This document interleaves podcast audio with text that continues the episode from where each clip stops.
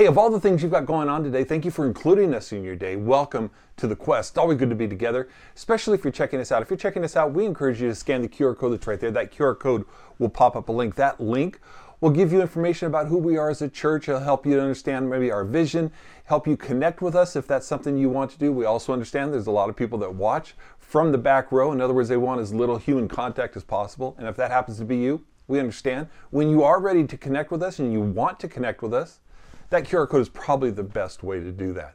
Also, we want to remind everybody that all of our talks are available in podcast form. All you have to do is search Fresno Quest Church, and you will find us there. All right, before we get into the talk today, I want us to pray together. I don't know what's going on in your day, but I know God does, and I know that God is watching over you. I know that God is interested in you and interested in your day, and so it's always good to kind of surrender ourselves, not kind of, but surrender ourselves to God, and at the same time, open our hearts and say, God, you know, it's, I need to hear from you. And, and that's what this opportunity is. So let's pray together. Father, we love you and thank you so much for your goodness to us and your love to us, love that we do not deserve. And, and today, we just surrender ourselves to you. We surrender our day to you. We surrender our activities, our anxieties, and our worries, our cares, and all of the stuff that we've got going on in our lives, our fears. And Father, we ask that you would take what we cannot control and that you would in turn give us peace, your peace, as we trust in your control in the activities of our world, in the activities of our day, in the activities of our life. Father, I just surrender to you our hearts. I surrender to you my thoughts. And I ask that you would speak to us today. Father, that you would speak into our lives and that you would encourage us and that you would just remind us how great you are and how much you love us. Father, remind us that you have equipped us for what you've called us to do. And Father, I just thank you. I thank you for this time we get to be together. Bless it, we ask in your name. Amen. So we're continuing a series that we've been in entitled Ghost Stories. Great series, and if you've missed any of it, I encourage you to go back and to listen to the ones that you have missed. If you've ever been camping, or maybe it's just around a campfire, you find yourself telling ghost stories, and they usually include a flashlight that casts long shadows, and then you have the darkness of night and the uncertainty of sounds, and it, it always creates fear. They're usually stories of tragedy that's happened to somebody just like you, who's happened in a place just like where you're at. The story might include a sighting of paranormal activity, something not of this world, something different, something unexplainable, and that creates uncertainty and gets everyone freaked out. I think the same thing tends to happen when people start sharing ghost stories about the Holy Spirit. Stories we hear can create confusion and apprehension, and then these stories that scare us we hold on to, and they become our stories too. The truth is, most people have ghost stories. Most of us have stories about the Holy Spirit. Things we don't understand about the Spirit, things that might cause some apprehension about the Spirit. But this is a series about the not-so-scary stories of the Holy Spirit. As we look at the life-changing and life-giving stories about the Holy Spirit. One of the things I want to keep in front of us throughout this series, and that's this. We all come from different places. We all have different backgrounds. We all have different belief systems maybe that we grew up with. And so from those belief systems, from those denominations maybe that you might have belonged to, what gets shaped in us is a belief about the Holy Spirit. And a point that we need to remember, you can write this down, is we can't let ghost stories of others hinder our experience with the Holy Spirit. Seriously, the, Jesus provided the Holy Spirit to you and for you. We need the Holy Spirit in our lives. We need His power, His presence, His strength, His life. We need Him to do what Jesus commanded us to do. We need the Holy Spirit so that we can be who Jesus called us to be, not from a place of pride. Listen, this has nothing to do with how great we are because of the Holy Spirit in us. In fact, an important point to write down is this. The Holy Spirit in me doesn't make me better than anyone. It makes me better than me. It makes me better than my old self without the Holy Spirit. I desperately need the Holy Spirit because without Him, I will go back to my old way of life. I will succumb to my sinful nature. The Holy Spirit doesn't make us better than the world. The Holy Spirit makes us different than the world. So last week we looked at the gifts of the Spirit and why they're so important in our lives. And if you didn't take a gift assessment test, if you didn't get one when you were at the Quest, I want to encourage you, you can go to our website, fresno quest dot com, and on the resource page, there's a gift assessment test there that you can download and that you can take for yourself. Please take the test because knowing our gift is so important for the ministry that God's called us to. But something I want to point out, though our gifts are important, you can write this down, the gifts of the Spirit without the fruit of the Spirit are useless. Just a reminder, the gifts of the Spirit and the fruits of the Spirit are totally different.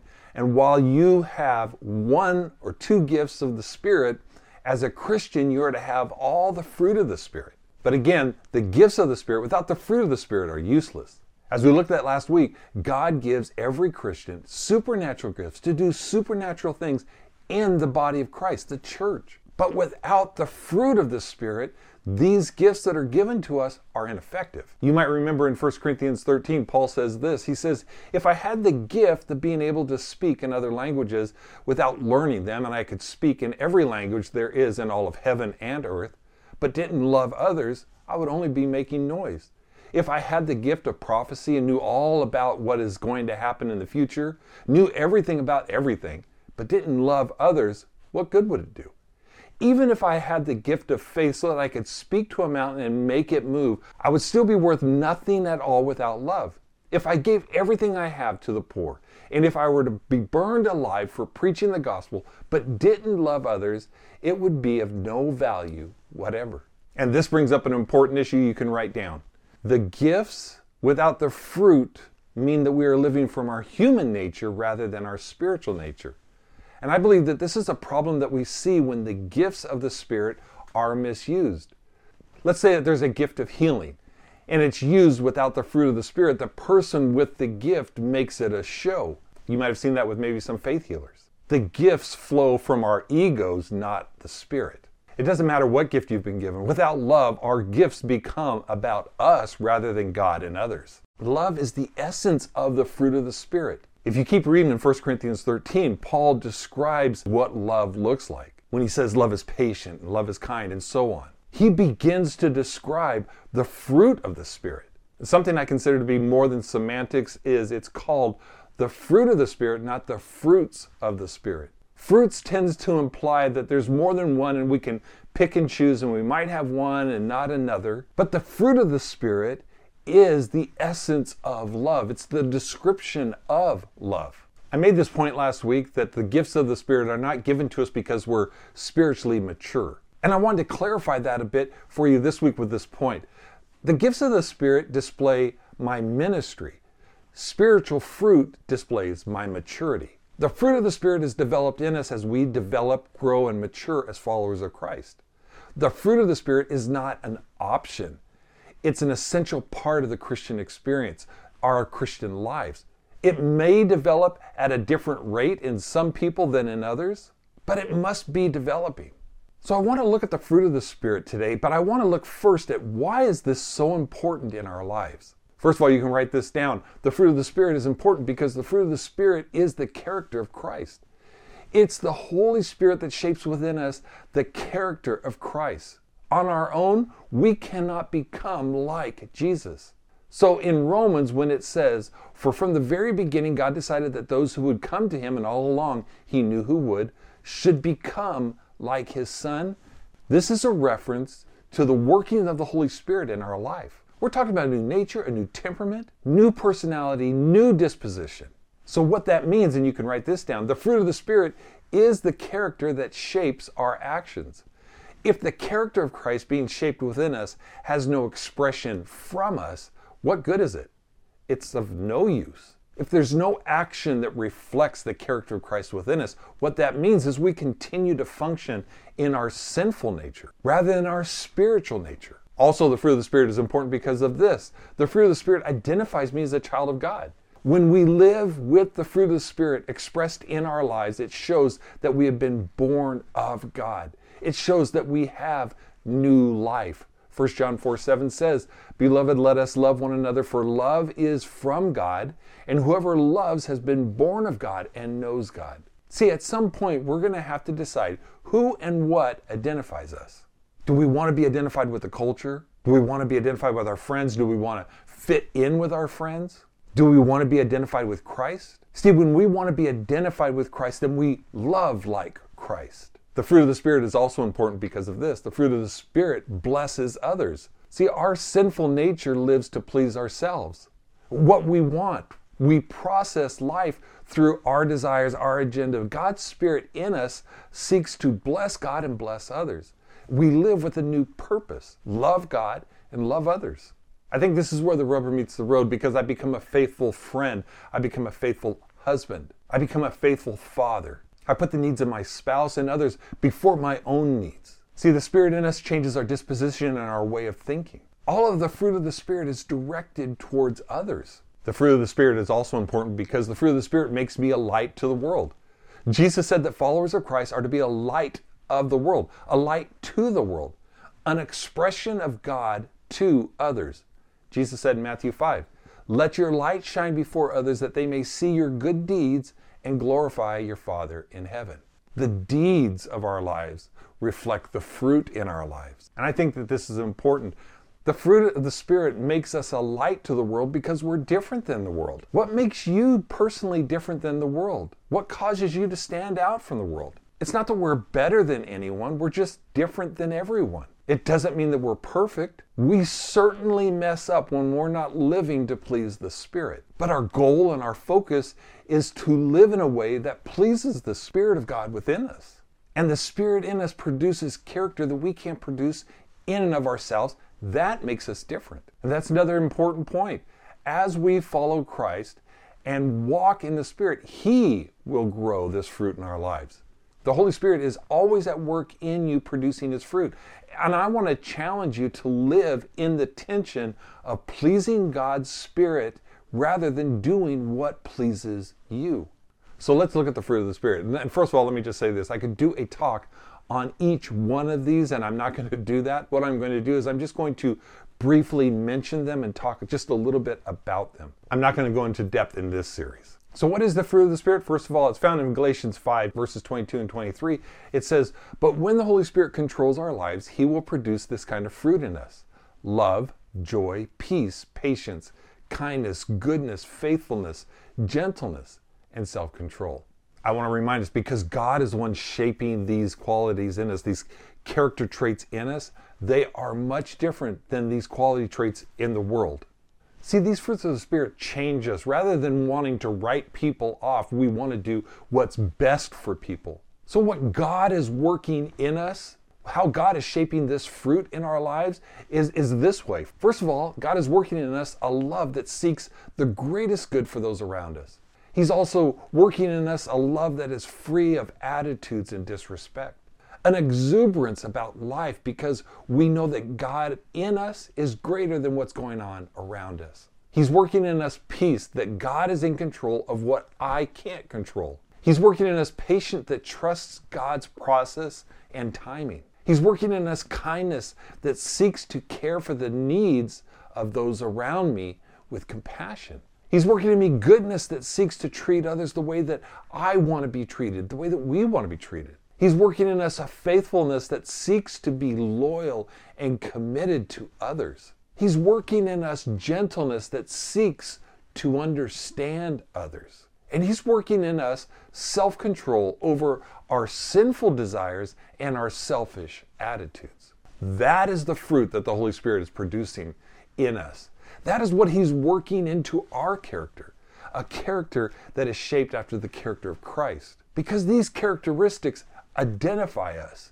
That's what Jesus said when He wrote this. He said, yes, just as you can identify a tree by its fruit, you can identify people by their actions. That's pretty sobering for us, because what it tells us is that our actions identify our lives. It speaks into who we are. So if we want the fruit of the Spirit, how do we cultivate the fruit of the Spirit? Because we can't produce it. It's the Holy Spirit that produces it in us.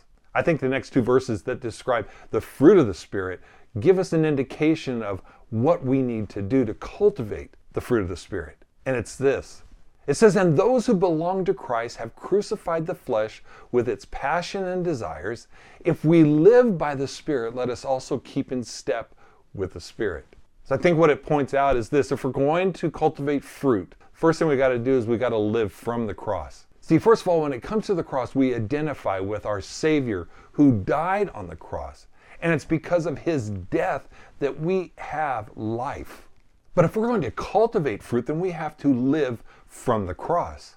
In other words, we die to our passions and our desires. We live in the tension of keeping our passions and desires in check, and we do this daily. Jesus said this, he said, "If anyone would come after me or follow me, let him deny himself, take up his cross daily, and follow me." And Paul reiterates this point when he says this, "I die daily." So when we live from the cross, what we're saying is we know what we're dying to. We're dying to those fleshly and selfish passions and desires. And that's an ongoing process in our life. Another way that we cultivate fruit is this way. We live engaged with the Spirit. We're walking with the Spirit. We're keeping in step with the Spirit. We're trusting the Spirit. We're doing life with the Spirit. We're not fighting Him, but we're engaged with Him. Galatians five twenty-five says, "If we live by the Spirit, then let us also keep in step with the Spirit." I have a six-month-old dog, and technically he's still a puppy. I take him on walks almost every day, but he ha- still hasn't learned to walk with me with the leash. He's always trying to pull me. He's running ahead of me. He's overwhelmed with all the odors and the smells, and he seems to go after each and every one of them. He just follows any and every distraction that's around him. For all intents and purposes, I'm not walking this dog. He's walking me. And again, he's six months old, so he's learning. But he's not walking engaged with me, he's fighting me in the walk. He hasn't learned to walk with me at my pace so that there's no tension on the leash. With this dog, there's a constant tension on the leash because he's constantly fighting to go in different directions. He's not letting me lead him and he's not keeping in step with me. So he's not relaxed and, and there's a lot of anxiety. I think that's how we tend to be with the Holy Spirit. It's easy to be led by the distractions in life than to keep in step with the Holy Spirit in our life. And because of the distractions and because we might be fighting the Holy Spirit, there's a, a tension in our life and an anxiety in our life, which means we're not really in touch with the fruit of the Spirit in our life because we're not walking with the Spirit. We continue to fight the Spirit. If we want to remove the tension in our lives and allow us to experience the fruit in our lives, we've got to live engaged with the Spirit. That that might be a bad example, but it's an example that helps me understand it, because I know there's a lot of times that I'm fighting God and I'm going in my own direction and I'm actually leading the Holy Spirit rather than letting the Holy Spirit lead me, and, and I tend to live engaged with the distractions around me rather than engaged with the Spirit and trusting the Spirit. The Spirit is shaping this fruit in your lives, this character in your lives, the character of Christ in your life. And I want to encourage you to surrender to that and allow it to identify you and to allow the Holy Spirit to fully shape these in you. Learn to trust Him. Engage with the Spirit in the activities of your life. Don't get caught up with the distractions. Don't get caught up with your own agendas. Ask what the Spirit is doing. Be in tune with what the Spirit wants to do in your life rather than what you want from life. I just want you to understand the process of this and how the Holy Spirit works in us so that we're not fighting the Spirit, but we're allowing the Spirit to have His full work in our lives and to shape in us this character of Christ that we so desperately need in our lives for the times that we live in, for the relationships in our life. And of course, this doesn't happen without first surrendering our lives to Christ, without first putting our faith in Jesus and what He did on the cross. I know I say this every week because it's important every week, and this is about the gospel of Christ, that there is hope for all mankind when we put our faith in Jesus and what He did on the cross for us, when we believe that He died for our sins and that He rose from the dead. The scripture says that we step into relationship, that we are saved, that we become children of God. And if you want to begin that relationship today, I want to encourage you to talk to the Father. He's listening right now. So let's do that. Father, we come to you, and first of all, those that are wanting to begin this relationship with you, those that want to come to you and make you the center of their lives as they put their faith in your Son, Jesus, and what He did on the cross, that He was raised from the dead and given new life, and His new life becomes our new life. Father, I ask that you would breathe new life into them today, and that you would give them new purpose and give them a new passion for life. Father, that you would put within them your Spirit, and that your Spirit would shape them and mold them and create in them the fruit that they could not produce in themselves, the character of your Son, Jesus. Father, help all of us in this process. Help us to surrender and live engaged in the process.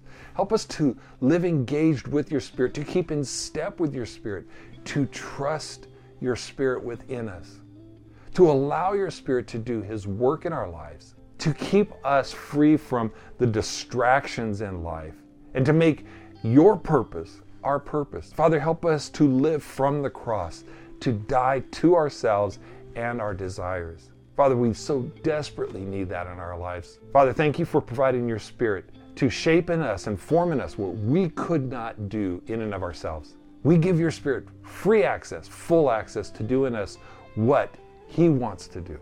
And we ask that in Jesus' name. Amen. I want to reiterate that this is a process, that there is going to be success and failures, that this doesn't just happen overnight. This is a process in our lives that we need to continually allow the Spirit to develop, because we're maturing and we're growing.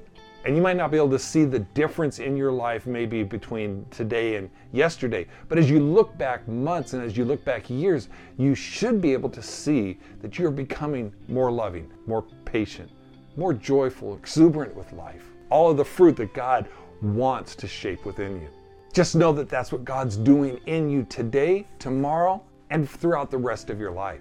Before we go, I just want to remind you, if you're not in a connection group, a small group, I want to encourage you to get into one. We all were shaped for community, for relationships. We need other believers to walk with us, pray with us, and encourage us, to practice the one another's with us. We desperately need that. And if you're not in a connection group, I want to encourage you, scan the Q R code. That Q R code will pop up a link. That link will get you connected with our connection groups and give you information so that you can get plugged into one. I also want to thank each and every one of you for your financial gifts as you support the Quest Church and, and the vision that God has given to us. For those of you that give to the Quest, thank you so very much. I just want to encourage you, if you're not giving, that you take steps in giving to God. And if you'd like to give financially, that Q R code is the way to do that. If you have prayer needs in your life and you want someone to pray with you, we would love to do that. We would love to get others to be praying for you. Again, the Q R code is the means by which we are able to connect and engage and encourage one another and walk together spiritually with one another. So if you need someone to pray with you, please scan the Q R code.